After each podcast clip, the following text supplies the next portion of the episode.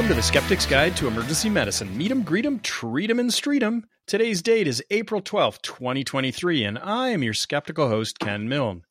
The title of today's podcast is Uno, dos, tres, Vertigo? The Grace 3 Guidelines. And our guest skeptic is Dr. Jonathan Edlow. He is a practicing emergency physician for nearly 40 years, and he's a professor of emergency medicine at Harvard Medical School, and his academic interests is avoiding misdiagnosis of patients with neurologic emergencies. Welcome to the SGEM, Jonathan. Hey, thanks so much. I really appreciate uh, the opportunity to be here. Well, I'm really looking forward to doing this show with you. It's an SGEM extra episode, and we've reviewed two previous GRACE guidelines published by the Society of Academic Emergency Medicine. And just to remind everyone, GRACE, which I really like this acronym. GRACE stands for Guidelines for Reasonable and Appropriate Care in Emergency Departments. Love the acronym. Yeah, well, this is the, the third one. I didn't have anything to do with the first two, but as you well know, the, the first one tackled the issue of recurrent low risk chest pain, and the second one was about uh, recurrent belly pain. Two things that, you know, usually don't make their way into guidelines, but are things that we deal with every shift. Yeah, and now we come to Grace 3. But we're not talking about recurrent conditions like chest pain and abdominal pain, but rather acute vertigo or dizziness. So, what was the objective of these latest guidelines coming out of the Society of Academic Emergency Medicine? Well, the objective for this guideline was to provide an evidence-based review, uh, a framework intended to help support, you know, patients, clinicians, uh, and other healthcare professionals in their decisions about evaluating and managing patients, adult ED patients with acute dizziness. And, and, these are the patients who don't have some obvious central cause. They don't have, you know, they're not dragging their right leg or their right arm. They're not, you know, have horribly slurred speech. Uh, this is isolated dizziness. It's not the dizziness that you see, you know, in the setting of early sepsis or the UTI symptoms or somebody ate a bad burrito and they've got nausea, vomiting, diarrhea, and dizziness. These are patients that are pretty much having isolated dizziness. And I would point out that this is the first ever guideline about acute dizziness by any organization or society of any specialty. There are a couple, uh, there's an ENT guideline on BPPV, there's a neurology one on BPPV, but there's no overarching guideline about the management and approach to acute dizziness. Well, wouldn't it be great if patients came in and you just lifted up the ball cap and on that forehead it said BPPV? But it doesn't. Even better if it said, oh, it's not BPPV, it's a posterior stroke. No, what they come in is saying, I'm dizzy, I've got vertigo, I feel unsteady. And so it's really nice that they take these undifferentiated patients coming in with their chief complaint and then working through the evidence. Just to remind people, though, these are adult patients, which you mentioned earlier, but these people had to have acute dizziness or vertigo for less than two weeks. So that's what we're talking about. We're not talking about somebody who's been dizzy, well, back in 1947 and ever since, kind of thing. These are acute dizziness. But I'd like to clarify a couple of terms here because, you know, I think it gets a bit fuzzy when people come in. What do they mean by dizziness and vertigo? I mean, I tend to think of dizziness as someone being lightheaded, unsteady on their feet, maybe a motion intolerance, some kind of imbalance, they're floating, a tilting sensation. How is dizziness defined in GRACE 3? Well, the Bárány Society defines dizziness as the sensation of disturbed or impaired spatial orientation without the false sense or, or distorted sense of motion. I'm not sure that how meaningful that is. I'm just thinking, yeah, that's really clear. Haven't had a patient yeah. say that to me yet. Somebody practicing in the emergency department, but but the reality is that all of the descriptors that you just mentioned, eh, different patients will use different descriptors, and and more recent research over the last couple decades, 15 years maybe, has shown that the descriptor that a patient uses eh, is very meaningless, uh, meaningless in terms of differential diagnosis. You know, the old way that all of us, uh, certainly I had been trained, is to ask the patient, What do you mean dizzy? and then wait until they place themselves into one of these boxes. Is it vertigo, the true illusory sense of, sorry, the illusory sense of motion, uh, or is it lightheaded? I feel like I'm going to faint or black out or gray out. Is it uh, ataxia or unsteadiness where I feel like I'm dizzy in my feet, my legs, as opposed to in my head, or, or they just can't describe it? And and data show that patients, and this should not come at any as any surprise to someone practicing emergency medicine, patients will change their descriptor when asked even less than ten minutes later. So the whole logic of using that "What do you mean dizzy?" approach is completely undercut by by modern research that shows that a patient might say, "I feel like the room is spinning," and then seven minutes later they say, "I feel like I'm going to pass out." So dizziness is kind of it's almost like that old Potter Stewart, the Supreme Court justice's diagno- uh, definition of pornography, uh, which is I can't define it, but I know it when I see it. And uh, dizziness is kind of like that. I mean, these patients are dizzy. They're they're holding their eyes closed. Uh, they don't like to move their head a lot. They're usually nauseous. They sometimes are vomiting. But whether they use the word unsteady or room is spinning or feel like I'm going to faint, uh, it, it all should mean the same thing to you or to me. Well, I don't want to lose my iTunes PG rating, so we're not going to go down into exploring pornography. We'll just say dizzy is what dizzy is. And also, here's a little pearl for the med students and the residents that listen to the SGEM.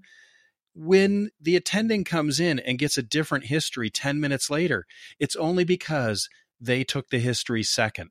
If the attending went in and talked to the patient first and got this story and then relate it to the medical student, and then the medical student goes in and go, yeah, no, they said they were the room was spinning. They didn't mention unstead, you know, like so. It, it's just a, a a sequence of events. So yeah, I'm curious though. You're the guest skeptic on this show about dizziness and vertigo. How did you end up landing on the SGEM Extra on this topic? Well, it's been a long and circuitous path.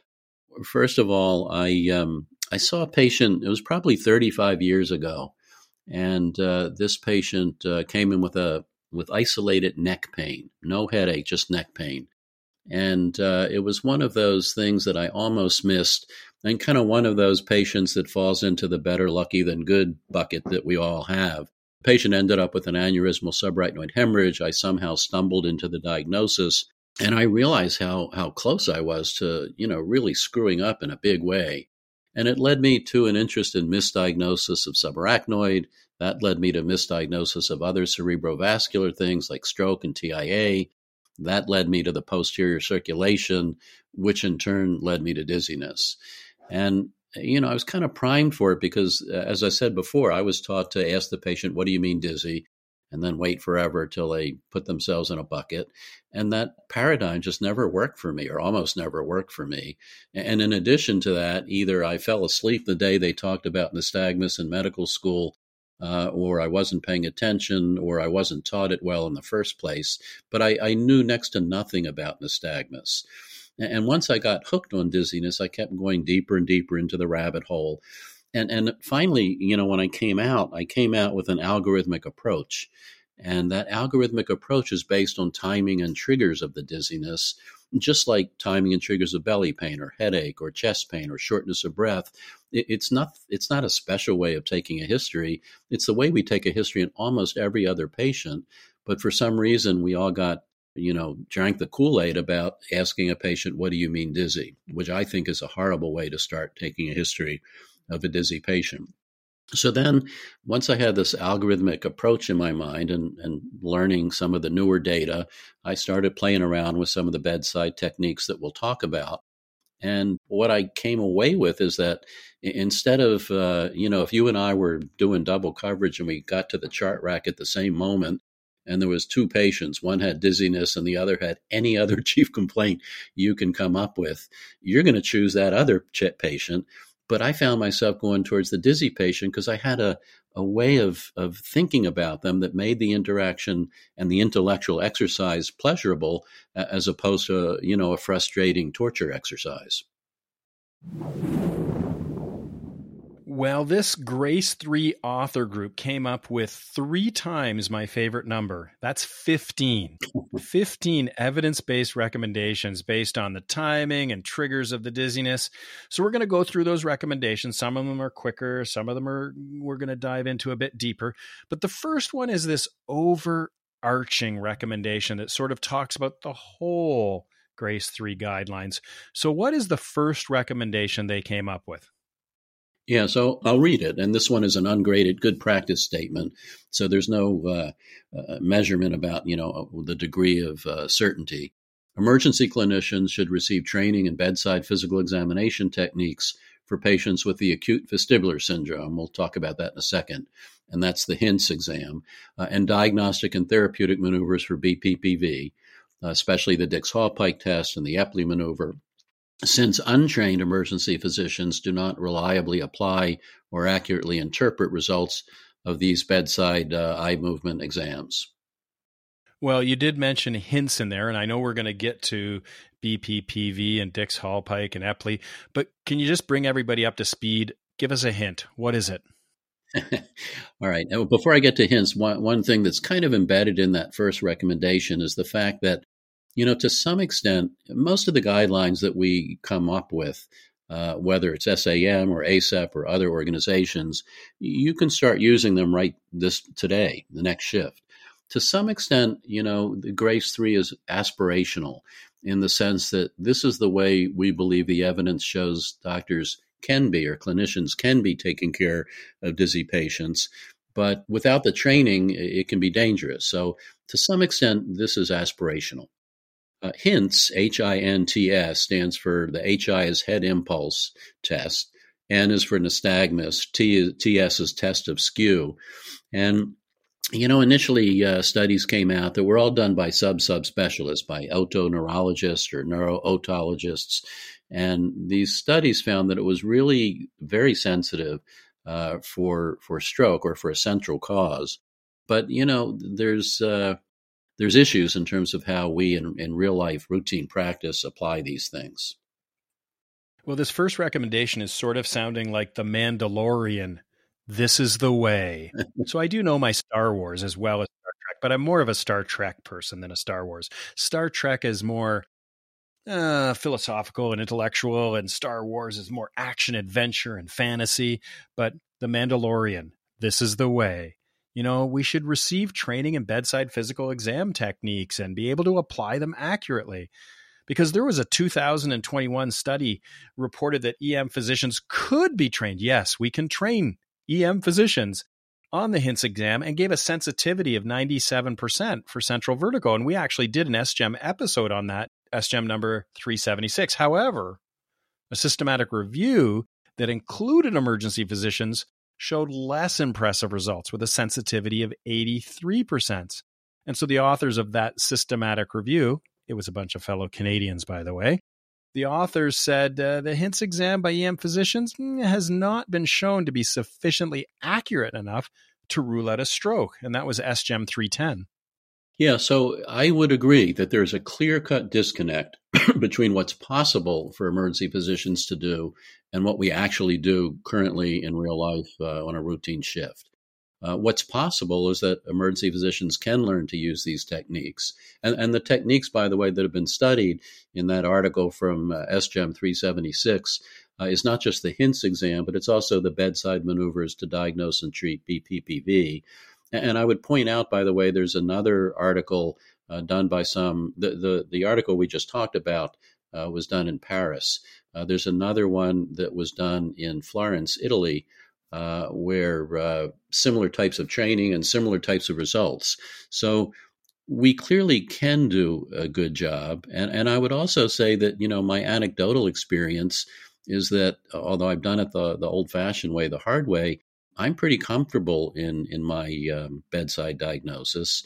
And uh, Peter Johns, another fellow Canadian who many of you uh, may know, um, has great videos on YouTube that show clinicians not just how to do hints, but some of the subtleties of nystagmus, how to examine and treat uh, BPPV of different canals. Uh, and I actually uh, emailed Peter today in preparation for this. And uh, like me, Peter kind of learned it uh, just by, you know, looking at it and playing with it and, and getting a little better at it and learning it iteratively. It's not like either one of us went through a course. So, you know, it's doable, but it does take some effort. Well, Grace 3 goes on to help distinguish central from peripheral causes in patients with acute vestibular syndromes. And AVS is a clinical syndrome of acute onset continuous dizziness lasting days to weeks and generally includes features suggestive of new or ongoing vestibular system dysfunction. Now, in the emergency department, patients are symptomatic even at rest, and exacerbations from head movement or positional changes is typical. And now, this is different from the episodic syndromes that can be spontaneous or triggered these next few recommendations that we're going to be talking about is the acute vestibular syndrome. Yeah, and, and, I would say that, you know, although the terms may not be familiar to the average emergency physicians, and they certainly were not to me until probably eight, nine years ago, they're basic principles of taking a history. You know, when you when you talk to a chest pain patient, for example, you're going to use a troponin very differently in someone that's had eight hours of continuous chest pain as compared to someone that's had uh, triggered episodes of chest pain that are triggered by walking up a flight of stairs carrying a bag of groceries that goes away after a minute or two of rest. So, again, these concepts are the same concepts that we use with many other patients. We just haven't been taught to use them in patients with dizziness. So, what's recommendation number two? So, recommendation two, I'll read it. In adult ED patients with acute vestibular syndrome with nystagmus, we recommend routine use of the three component HINTS test, head impulse test, nystagmus, test of skew, uh, for clinicians trained in its use to distinguish between central causes, usually stroke, and peripheral causes, usually inner ear, especially vestibular neuritis diagnoses. And that was a strong recommendation. And we felt that the evidence, uh, the level of evidence was high certainty. Yeah, and this is really important. You know, you need to be properly trained, and they emphasize this. Emergency physicians need to be properly trained on how to apply this test and interpret this test. Because there was a large chart review of emergency physicians that reported that we misapplied the HINTS exam. Wait for it 97% of the time. Yeah, it's uh, that was another fellow Canadian uh, that did that study. Uh, you guys are doing some pretty good research up there. Well, it's cold 11 months of the year. We've got to do something, right? I guess. But I, I would respond by reiterating the distinction that I made earlier between can we do it? Because I think um, the title of that article was Can, or one of the articles was Can Emergency Physicians Do This Stuff? And um, I would say that we can do it, but we don't do it. And, and, training is the thing that gets us from one place to the next. And I have to say, as an older physician, um, the concept of having something, it, you know, if I told you that there was a bedside physical exam technique that was more sensitive than a belly CT for ruling out appendicitis or ruling in appendicitis, people would be lined up around the corner to learn that technique. And yet that's what we have for, for acute dizziness. And, and people seem to have an allergic reaction to it rather than, I've got to learn this new technique. So, not to get too political, but yes, we can. All right, recommendation number three in, in, adult ED patients with acute vestibular syndrome with nystagmus, so the same group as recommendation two, we suggest assessing hearing at the bedside by finger rub to identify new unilateral hearing loss as an additional criterion to aid in the identification of stroke, even if the three component HINTS exam, so this is a fourth component, uh, suggests a peripheral vestibular diagnosis.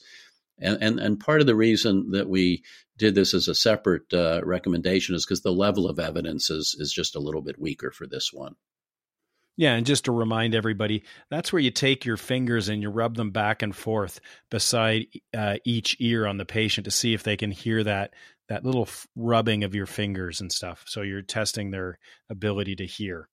One other comment about that one, which is that you know the classic teaching is that because the the hearing and and vestibular balance are co-located in the peripheral nervous system, that if you had both hearing loss and acute dizziness occurring together, that that meant you had labyrinthitis and it was peripheral. Um, but what we've learned in the last decade and a half or so is that strokes involving the anterior inferior cerebellar artery, the AICA, territory can actually present the same way. And, that's why we have uh, the, the HINTS plus. The plus includes the testing of hearing by finger rub.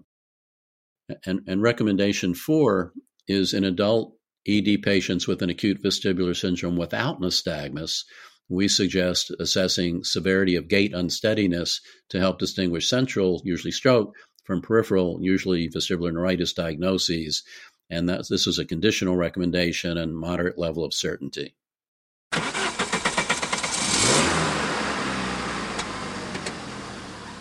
So, this is road testing your patients. This is getting them up and walking them, if possible, to assess their gait and balance. Yeah, I mean, it's it's almost uh, obvious, but it's very important. You know, you should be very hesitant to make a diagnosis of a, a benign peripheral cause of dizziness in a patient who cannot walk independently. And in terms of you know the way you opened it, you know, treat them and street them. You know, it's not really safe to discharge a patient if they're not steady on their feet unless they have really good support at home. So if someone could walk before and now they can't, one should be very careful about calling that BPPV or vestibular neuritis. Recommendation number five so, in adult patients uh, with AVS with or without nystagmus, we recommend against routine use of non contrast CT scan of the brain or CTA to help distinguish stroke from peripheral causes. And that was a strong recommendation. Uh, and we have some stuff that we talk about later in the implementation considerations.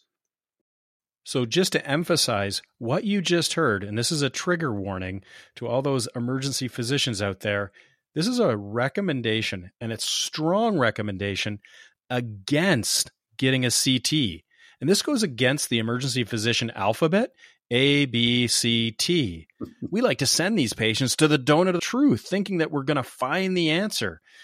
What this recommendation says strongly, based on high certainty of evidence, is don't use these imaging modalities like a CT or CTA to distinguish between central and peripheral vertigo.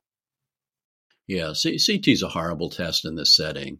I mean, you know, CT is a bad test, non contrast CT is a bad test for any hyperacute stroke, but it's even worse in the posterior circulation. And it's even worse still in those posterior circulation strokes presenting as isolated dizziness because they tend to be smaller volume strokes. So, you know, if you get one, um, and if you get one for, you know, rolling out a bleed, it's very uncommon for a, a, bleed to cause isolated dizziness without other clues in your history or your physical exam. So I recommend strongly not to get one. And if you do get one for whatever reason, uh, that in no way, shape, or form rules out a stroke. All right. Recommendation number six. All right, this one uh, is about MR. So, in adult ED patients with an acute vestibular syndrome with or without nystagmus, uh, if a trained clinician, a clinician trained in the use of HINTS is available, we recommend against routine MRI uh, or MRA um, as a first line diagnostic test prior to physical examination to help distinguish between stroke and vestibular neuritis. And this too is a strong recommendation against. And again, as an older physician, it's important to realize that the physical examination, if you learn to do it properly, actually is is more accurate than an MRI. And I think what a lot of people don't realize is that if you get an MRI in a patient that's had a stroke presenting with isolated dizziness, and if you do that MRI in the first 48 hours, uh, the sensitivity of MRI, even with diffusion weighted imaging, is only about 80%. And uh, I don't think that's that commonly known. Now, uh, obviously, you know, a stroke that comes in at, at eight hours is going to be different than one that comes in at 42 hours in terms of sensitivity. But your HINTS exam, if you know how to do it, actually is much more accurate than MRI.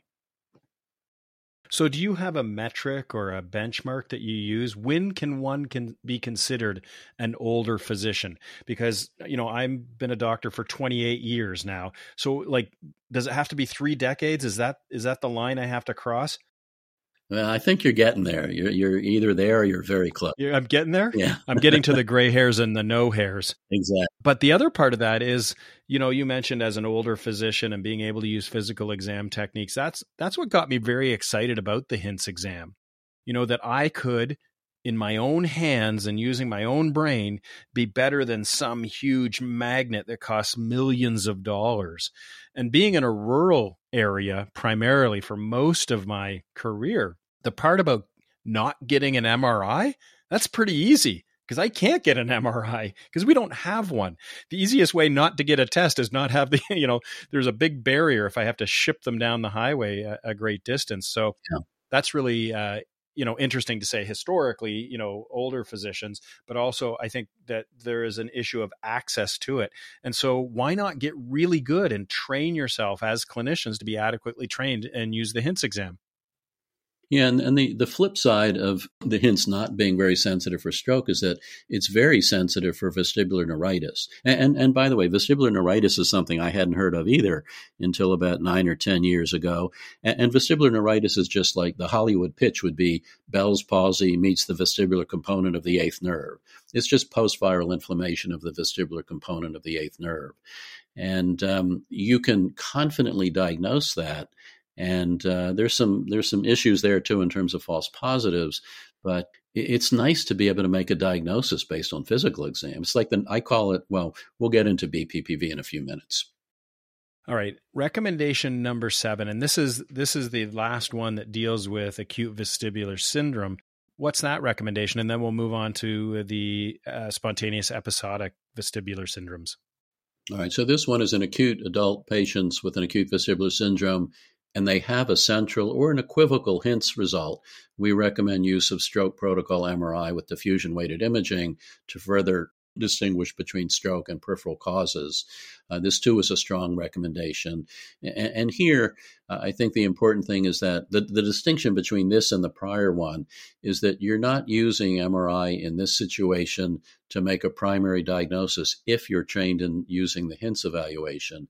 But once you've got a HINTS evaluation that's either shows central or is equivocal, you can't be sure, then an MRI can be helpful. Although, again, uh, I, I, would point out that in the first 48 hours, and by the way, the gold standard in those 48 hour studies was a delayed MRI done between, I think, three and five or three and seven days. So they ultimately will show a positive MRI, and that was the gold standard. But in the first couple of days, if you were to follow recommendation seven, you still need to be careful about that early uh, lack of sensitivity. All right, like I said, that covers uh, you know the first seven. Now we're moving on to recommendation eight, where we move into spontaneous episodic vestibular syndrome. Yep. So the first one is is pretty basic. In adult ED patients with spontaneous episodic vestibular syndrome, the writing committee believes that routine use of a detailed history and physical exam with emphasis on the cranial nerves, including visual fields, eye movements, limb coordination, and gait assessment helps to distinguish between central, TIA being the most common, versus peripheral vestibular migraine or Meniere's diagnoses. And this too is an ungraded good practice statement. When I was reading recommendation eight, it just seemed like motherhood and apple pie. I mean, take a good history followed by a directed physical exam. Isn't that what you had talked about earlier? You know, this is this is not rocket science. We're not reinventing things. Talk to the patient. Examine the patient before just going A B C T. Now, I just want to remind people that spontaneous episodic vestibular syndrome is a clinical syndrome of transient dizziness, usually lasting minutes to hours, and generally includes features suggestive of temporary, short lived vestibular system dysfunction during attacks. There may be a history of recurrent attacks, but some patients, this might be their first presentation. And there are no clear triggers for these attacks, although symptoms may be exacerbated by certain head movements or position changes during attacks. These patients are generally, though, asymptomatic at rest. Yeah, and you know some patients will have longer episodes, and if, if, they're actively acutely symptomatic when you're seeing them on the stretcher, then you would call them an acute vestibular syndrome and the true episodic nature might not be apparent until later on in retrospect. But conceptually, this is no different from managing any patient presenting with focal neurologic symptoms as a stroke, even though if the symptoms later spontaneously resolve and the imaging is negative, then you call it a TIA in retrospect. You, you know, the major uh, serious diagnosis here is a posterior circulation TIA, and the major benign diagnosis is vestibular migraine. And, um, you know, vestibular migraine is orders of magnitude more common than TIA, but it's not something that you or I often think about or diagnose, or frankly, need to diagnose in the emergency department. And yet, knowing about it will help us try to tease out using the history, uh, you know, who's more likely to have a vascular event, who's more likely to have a migrainous event. All right, and recommendation number nine gets into a bit of a prohibition against CTs again. Yeah, CT bad. Uh, in adult ED patients with spontaneous episodic vestibular syndrome, we recommend against routine use of CT to help distinguish between central TIA versus peripheral vestibular migraine or Meniere's diagnoses. And this too is a strong recommendation. All right. What about recommendation number 10? Uh, number 10, in adult ED patients with spontaneous episodic vestibular syndrome, and, and, you're concerned about TIA, let's say it's an older patient with a bunch of vascular risk factors, then we do suggest CTA or MRI of the head and neck uh, to rule out posterior circulation vascular pathology. And that was just moderate level of certainty. So you're saying we can get CTAs sometimes or an MRA sometimes for some patients based upon moderate evidence. Yeah, you know, if you're if you're thinking about TIA, no matter what TIA, if it's anterior circulation, same thing. You want to look at their vessels because, uh, as a general rule, and a lot of this, some of this came out of Canada too, on the uh, western side of your country. You know, patients with TIA who decompensate early, uh, that is, they have a stroke, in the first day or so, uh, they are overrepresented in with patients with large vessel disease. So, looking at the vessels in a question TIA patient, I think, is important. All right, now recommendation number 11 gets into these triggered episodic vestibular syndromes. Yeah, so 11 is in adult patients with triggered episodic vestibular syndrome. We recommend routine use of Dix Hallpike test to diagnose posterior canal BPPV. A triggered episodic vestibular syndrome is a clinical syndrome of transient dizziness lasting seconds to minutes and generally includes features to suggest temporary, short lived vestibular system dysfunction. So they got nausea, nystagmus, maybe some postural instability and there is usually a history of recurrent attacks. But again, patients may be presenting for the first time. In cases of uh, triggered episodic vestibular syndrome, they're usually pretty clear triggers. Uh, most often, movement ahead, and very frequently, patients rolling around in bed at night uh, will present. Pretty, pretty much any complaint, uh, in my mind, if someone gets woken up by a headache or shortness of breath or chest pain or belly pain, those are usually bad diagnoses. But patients that get woken up by dizziness is usually BPPV. And, um, you know, sometimes standing up or getting out of bed will be the trigger, or, or lifting up and, and getting something off of a high shelf, or you're bird watching and you're looking up into a high tree. These patients are usually asymptomatic at rest, but, but sometimes patients will have this lingering sense of uh, unease, or they'll say, I'm continuously dizzy, and they can superficially mimic an acute vestibular syndrome, but there's a clear waxing and waning that's, that's triggerable. And this is like the nursemaid's elbow of uh, neurology, as I like to call it. BPPV is so much fun to diagnose uh, and to treat, but it, it, there's an important um, misconception to be avoided here, and that's that patients that get worse with movement means it's BPPV because positional is part of the word. And that's not true. You know, you take a patient with a cerebellar tumor and you throw them on a merry-go-round, their dizziness is going to get worse. Um, so, worsened dizziness with movement is not diagnostic of a peripheral cause. Um, and this is a very common and I would say a dangerous uh, misconception. Well, in recommendation number 11, it does mention the routine use of the Dix Hallpike test. And Dr. Peter Johns does have some really great videos on YouTube to show this Dix Hallpike test. In the show notes, I'll put in a picture that sort of illustrates that. How about recommendation number 12? Number 12 is in adult patients with triggered episodic vestibular syndrome. We recommend against routine use of CT or CTA, again, another strong recommendation with a moderate certainty of uh, evidence. So, this is another prohibition on using a CT scanner. We're starting to sound like a broken record because you and I are older. Uh, uh, you know, for the younger audience, a record is this thing of vinyl. It's about 12 inches, pressed flat, a needle goes down on it, and you could get audio from your hi fi system. That's what a record was. So, we're sounding like a broken record saying, hey, you know, let's not use a CT scanner in these cases. Yeah, uh, I can't remember which poet it was, but she said, "Let me count the ways," and you know, we could count the ways that CT results are are useless and potentially dangerous because people conclude that there's no central cause in patients with dizziness. All right, recommendation number thirteen. So, in patients uh, with a triggered episodic vestibular syndrome diagnosed with typical posterior canal BPPV by a positive Dix-Hallpike with a characteristic nystagmus, we recommend against routine use of MRI or MRA. Yeah, I have to say, I've had some really good success with the Dix-Hallpike test for diagnosing BPPV. And, and when you do this and then you do the Epley maneuver and they respond, I mean, you can feel like the Jedi Master. They came in with this horrible, you know, positional vertigo and they're throwing up and, and you have just rolled people around and, ah, they can walk out of there.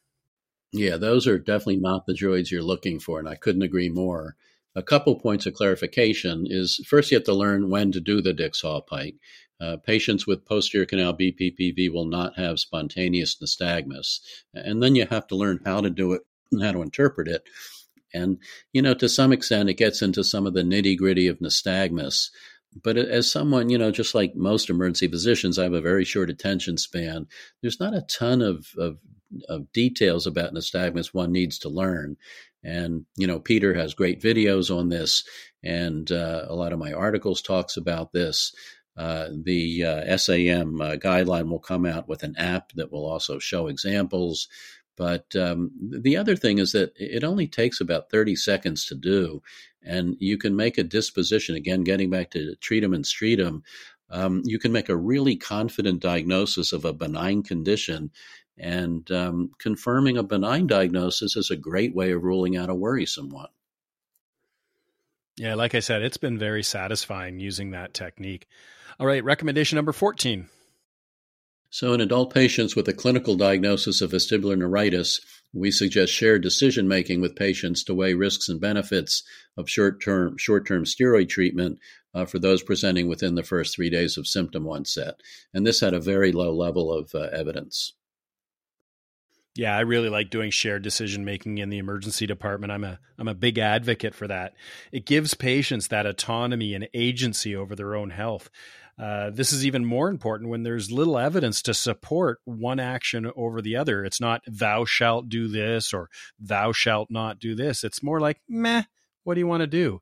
And in this case, the use of steroids for vestibular neuritis, we have very low certainty of evidence. So we should share that uncertainty with patients and let them know we are not too sure about this. So, what do you want to do? Yeah, I have to confess, I, I, generally come down in a patient without any contraindications to steroids. If they ask me, what would you do? I tend to recommend it. Um, but, you know, if you had a patient with a positive PPD who's hypertensive and has glaucoma, uh, that or, and is diabetic, that's not the patient to use steroids for something where it might not help. Yeah, it comes down to that EBM answer of it all depends. Yeah. Well, we've made it through the list to number 15, the last and final recommendation in this GRACE 3 guideline. What does it say? So, this is in, in adult patients with posterior canal BPPV diagnosed with a positive Dix-Hallpike. We recommend the Epley canalith repositioning maneuver, the Epley maneuver, to be performed at the time of diagnosis.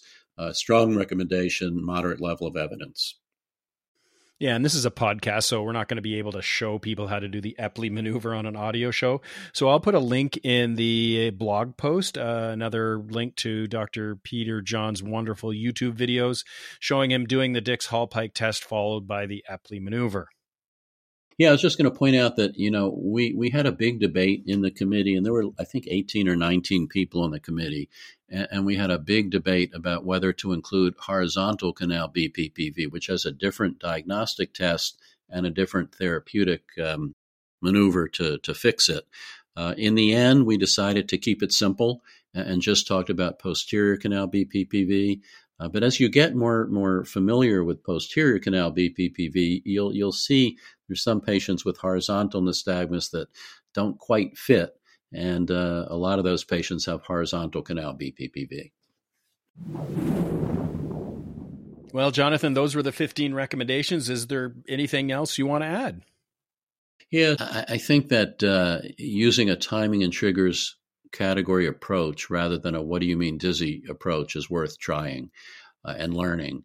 Uh, the word a patient uses is not useful. You know, some patients, though, it's hard to, you know, some patients don't remember what they had for breakfast. So some patients, it's hard to get them into a timing and trigger category. And that standing algorithm that I mentioned earlier, that was designed uh, by an Italian emergency physician, Simone Vanni, and uh, it was uh, in an article 2017 frontiers of neurology. That one is agnostic to timing and triggers category and that's why we didn't include it in any of the guidelines because we based our questions on the uh, presenting syndrome. But if you don't like putting them into a timing and triggers category uh, you can use the standing algorithm and uh, it works quite well as well the training in the uh, the standing article as well as the Parisian emergency physician, the Gerlier study was very similar. And Simone has also published data recently showing that it takes emergency physicians less than three minutes to do these tests, which includes both the HINTS tests as well as the diagnostic tests for BPPV. And, um, you know, we, we recognize that most emergency physicians are not comfortable using some of these tests. And it, I, I, all I can say is that it's been a ton of fun to learn how to use them to have a dizzy patient where you can make a confident diagnosis. Uh, it's just better patient care and it's a lot more fun. Well, the guidelines do have some really useful figures in there. Um, one of the figures is to help clinicians recognize some of the common errors in diagnosing. I thought you would like that one because you're uh, focused on avoiding misdiagnosis. And so it has some of the common errors broken down into the potential error, the result of the error, and giving some examples. And that's figure number three. And I'll throw um, I'll throw that uh, in the show notes great. It's um, yeah. There's also a nice algorithm uh, about how we approach, or how I believe one should approach patients with acute dizziness. Um, that sort of is a stepwise thing, and it breaks it down into these timing and trigger syndromes that I, I think is conceptually very useful.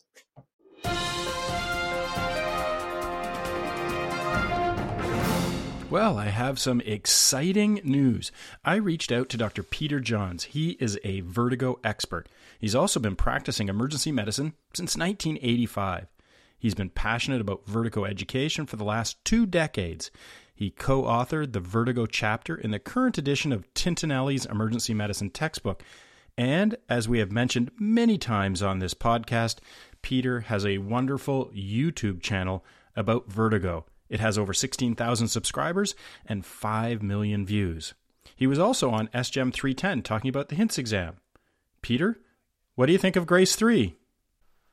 Hi, Ken. Thanks for having me again on SGEM. You know I'm never short of opinions, and here's a few of mine. First of all, that was a great discussion you had with Jonathan Edlow.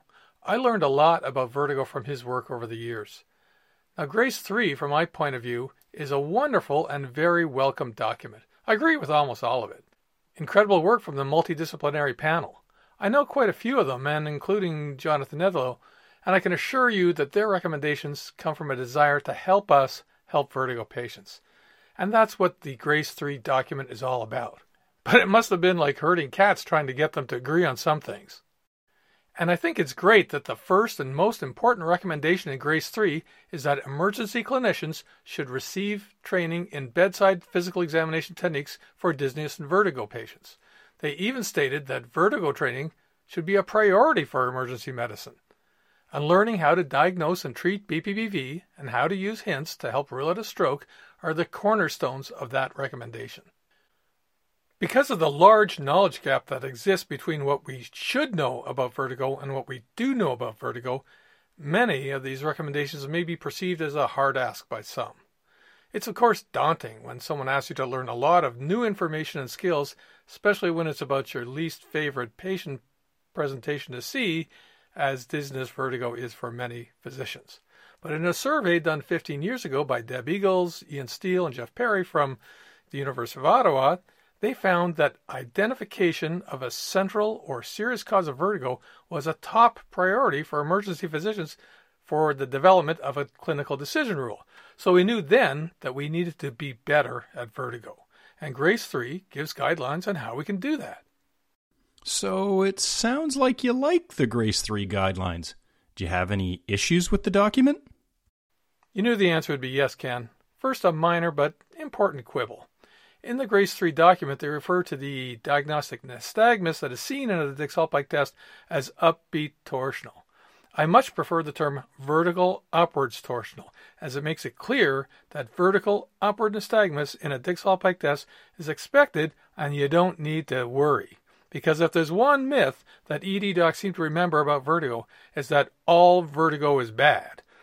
There's been so many useless CT scans ordered for BPPV by ED docs who do a Dix-Hallpike test on a patient, see vertical nystagmus, and the response is like this.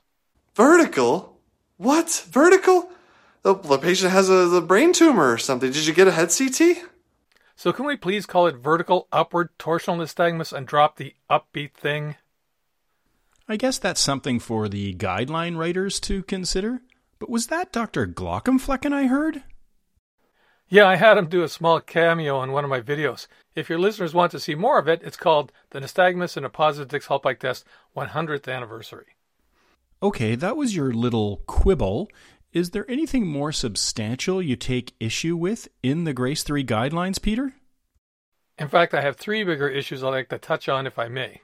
Absolutely. That's why I invited you to be on the SGEM.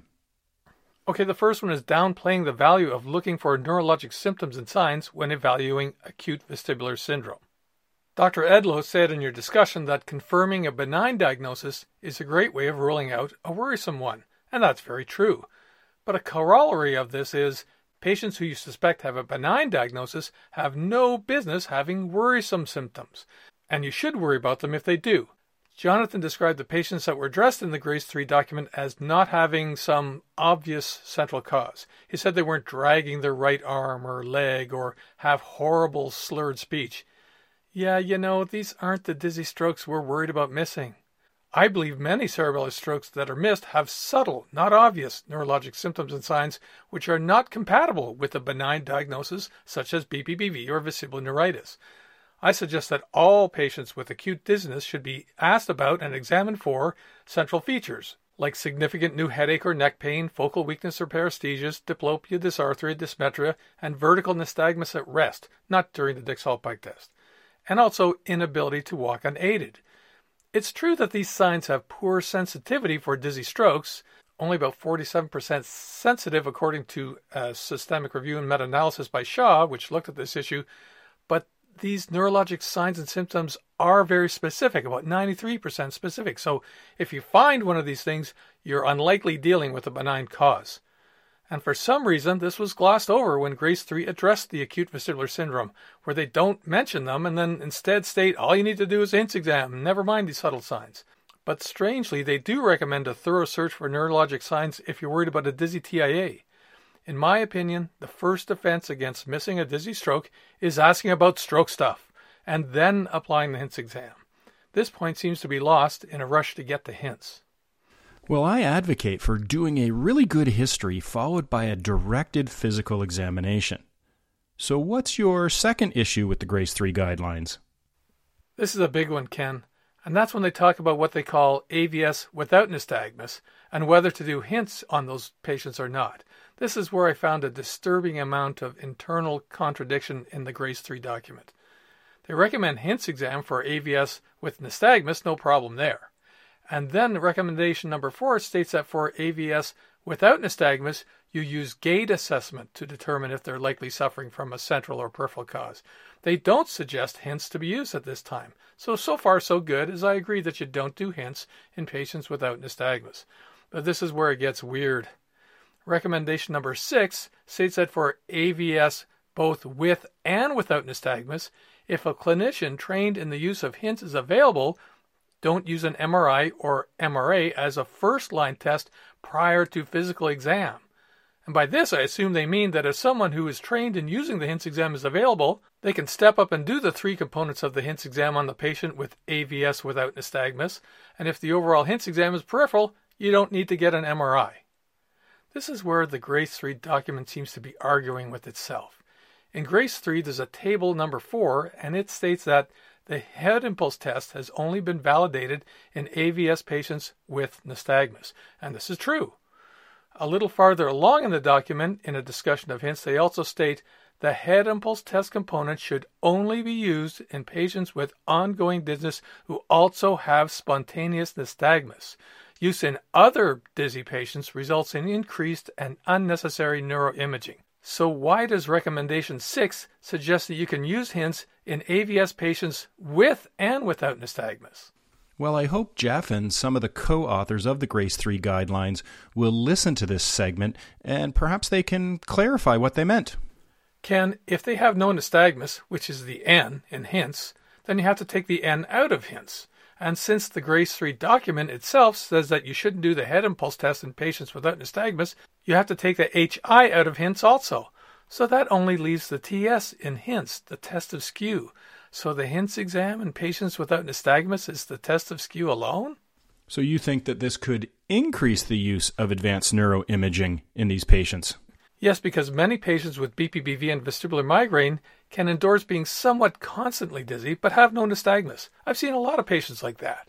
And if you do a head impulse test on these patients, since they don't have vestibular neuritis, they have a normal head impulse test, which would be an overall HINTS central result, and off the patient goes for a useless MRI. So I'm not sure how the recommendation that HINTS can be used in AVS patients without nystagmus can be supported. Do you feel a bit better now, Peter? getting that off your chest? Yeah, this is where Jonathan and I don't see eye to eye, but it's one of the few areas, in fact. Well, you said you had three concerns. What's the third? Ken, it's about what isn't recommended in the GRACE document. It doesn't recommend that ED docs learn how to diagnose or treat horizontal canal BPPV, and it doesn't recommend that we diagnose vestibular migraine.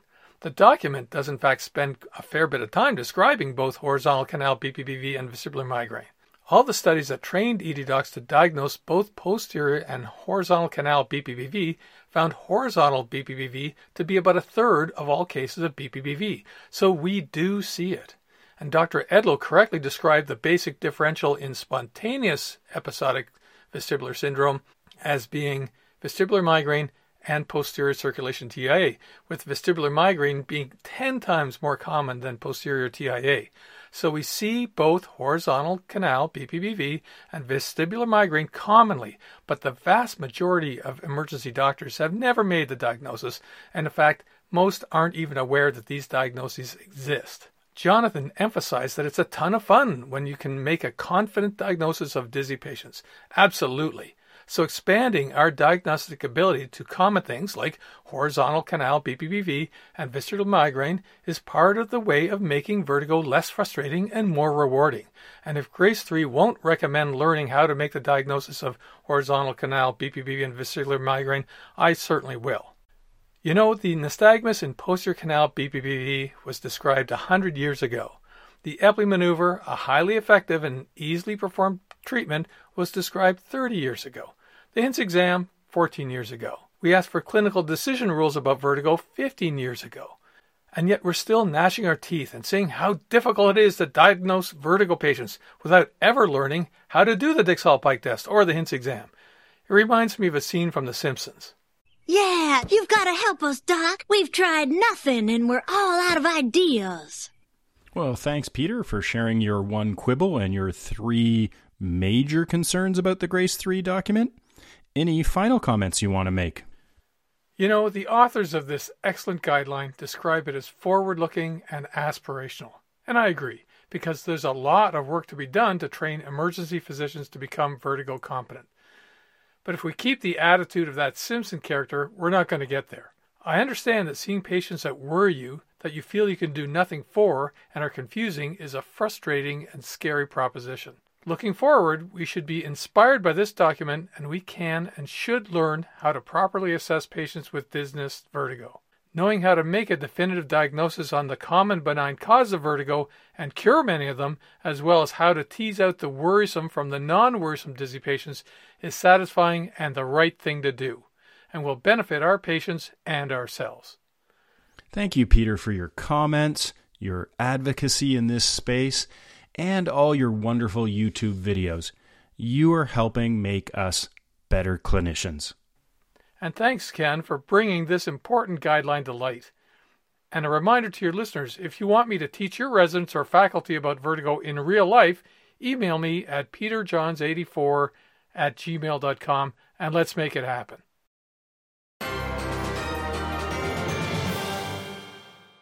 That sound means it's time to announce the Keener contest winner. Last week's winner was Dr. Dennis Wren. He knew that the mutant leader was the name of the villain who was faster, stronger, and seemingly impervious to pain in the classic Batman graphic novel from 1986. Jeff, what's the question this week? So the, this week's question is Dr. John Epley was an Oregonian otolaryngologist who first described the BPPV treatment maneuver that bears his name at a otolaryngology conference in Anaheim, California. His local medical community shunned him, stopped referring him patients, and tried to force him off the medical staff medical journals re- rejected Epley's submissions because his treatment defied established therapy. It was a decade later that a journal finally accepted an article describing his maneuver. The question is, what year did he first present his BPP, BPPV treatment at the conference in Anaheim? What a great backstory, right? You know, sometimes you got to be a little rebel out there. You know, uh, his local medical community was like, mm, we don't think so. This is going against the standard of care or the wisdom of the crowd. Um, a little bit of a disruptor there, that Dr. Epley. Yeah. Uh, I will give a hint to people, though. Uh, the answer is in the best musical era of all time. The right answer is in that decade, and regular listeners know what the best musical and movie era of all time is. Jonathan, you wanted to say something else, though? Yeah, just that you know this resistance of new ways of thinking is is actually more common than we would like to think. You know, when Semmelweis was uh, telling doctors in Vienna back in the 1800s to wash their hands, people didn't believe him, uh, even though women were dying a lot because uh, they were getting puerperal sepsis because of strep because people weren't washing their hands. Even the bacterial uh, thesis for um, gastric ulcer, duodenal ulcer, uh, that was devised by Barry Marshall, an Australian uh, doctor, uh, back in the 80s, I think. You know, he couldn't get his stuff published either because everybody knew that ulcers was caused by hyperacidity and and people being nervous and type A. So, uh, you know, keep open minds. I have a quote from a friend of mine. She has a website called Thinking is Power, and she reminds people to be curious, be skeptical, and to be humble.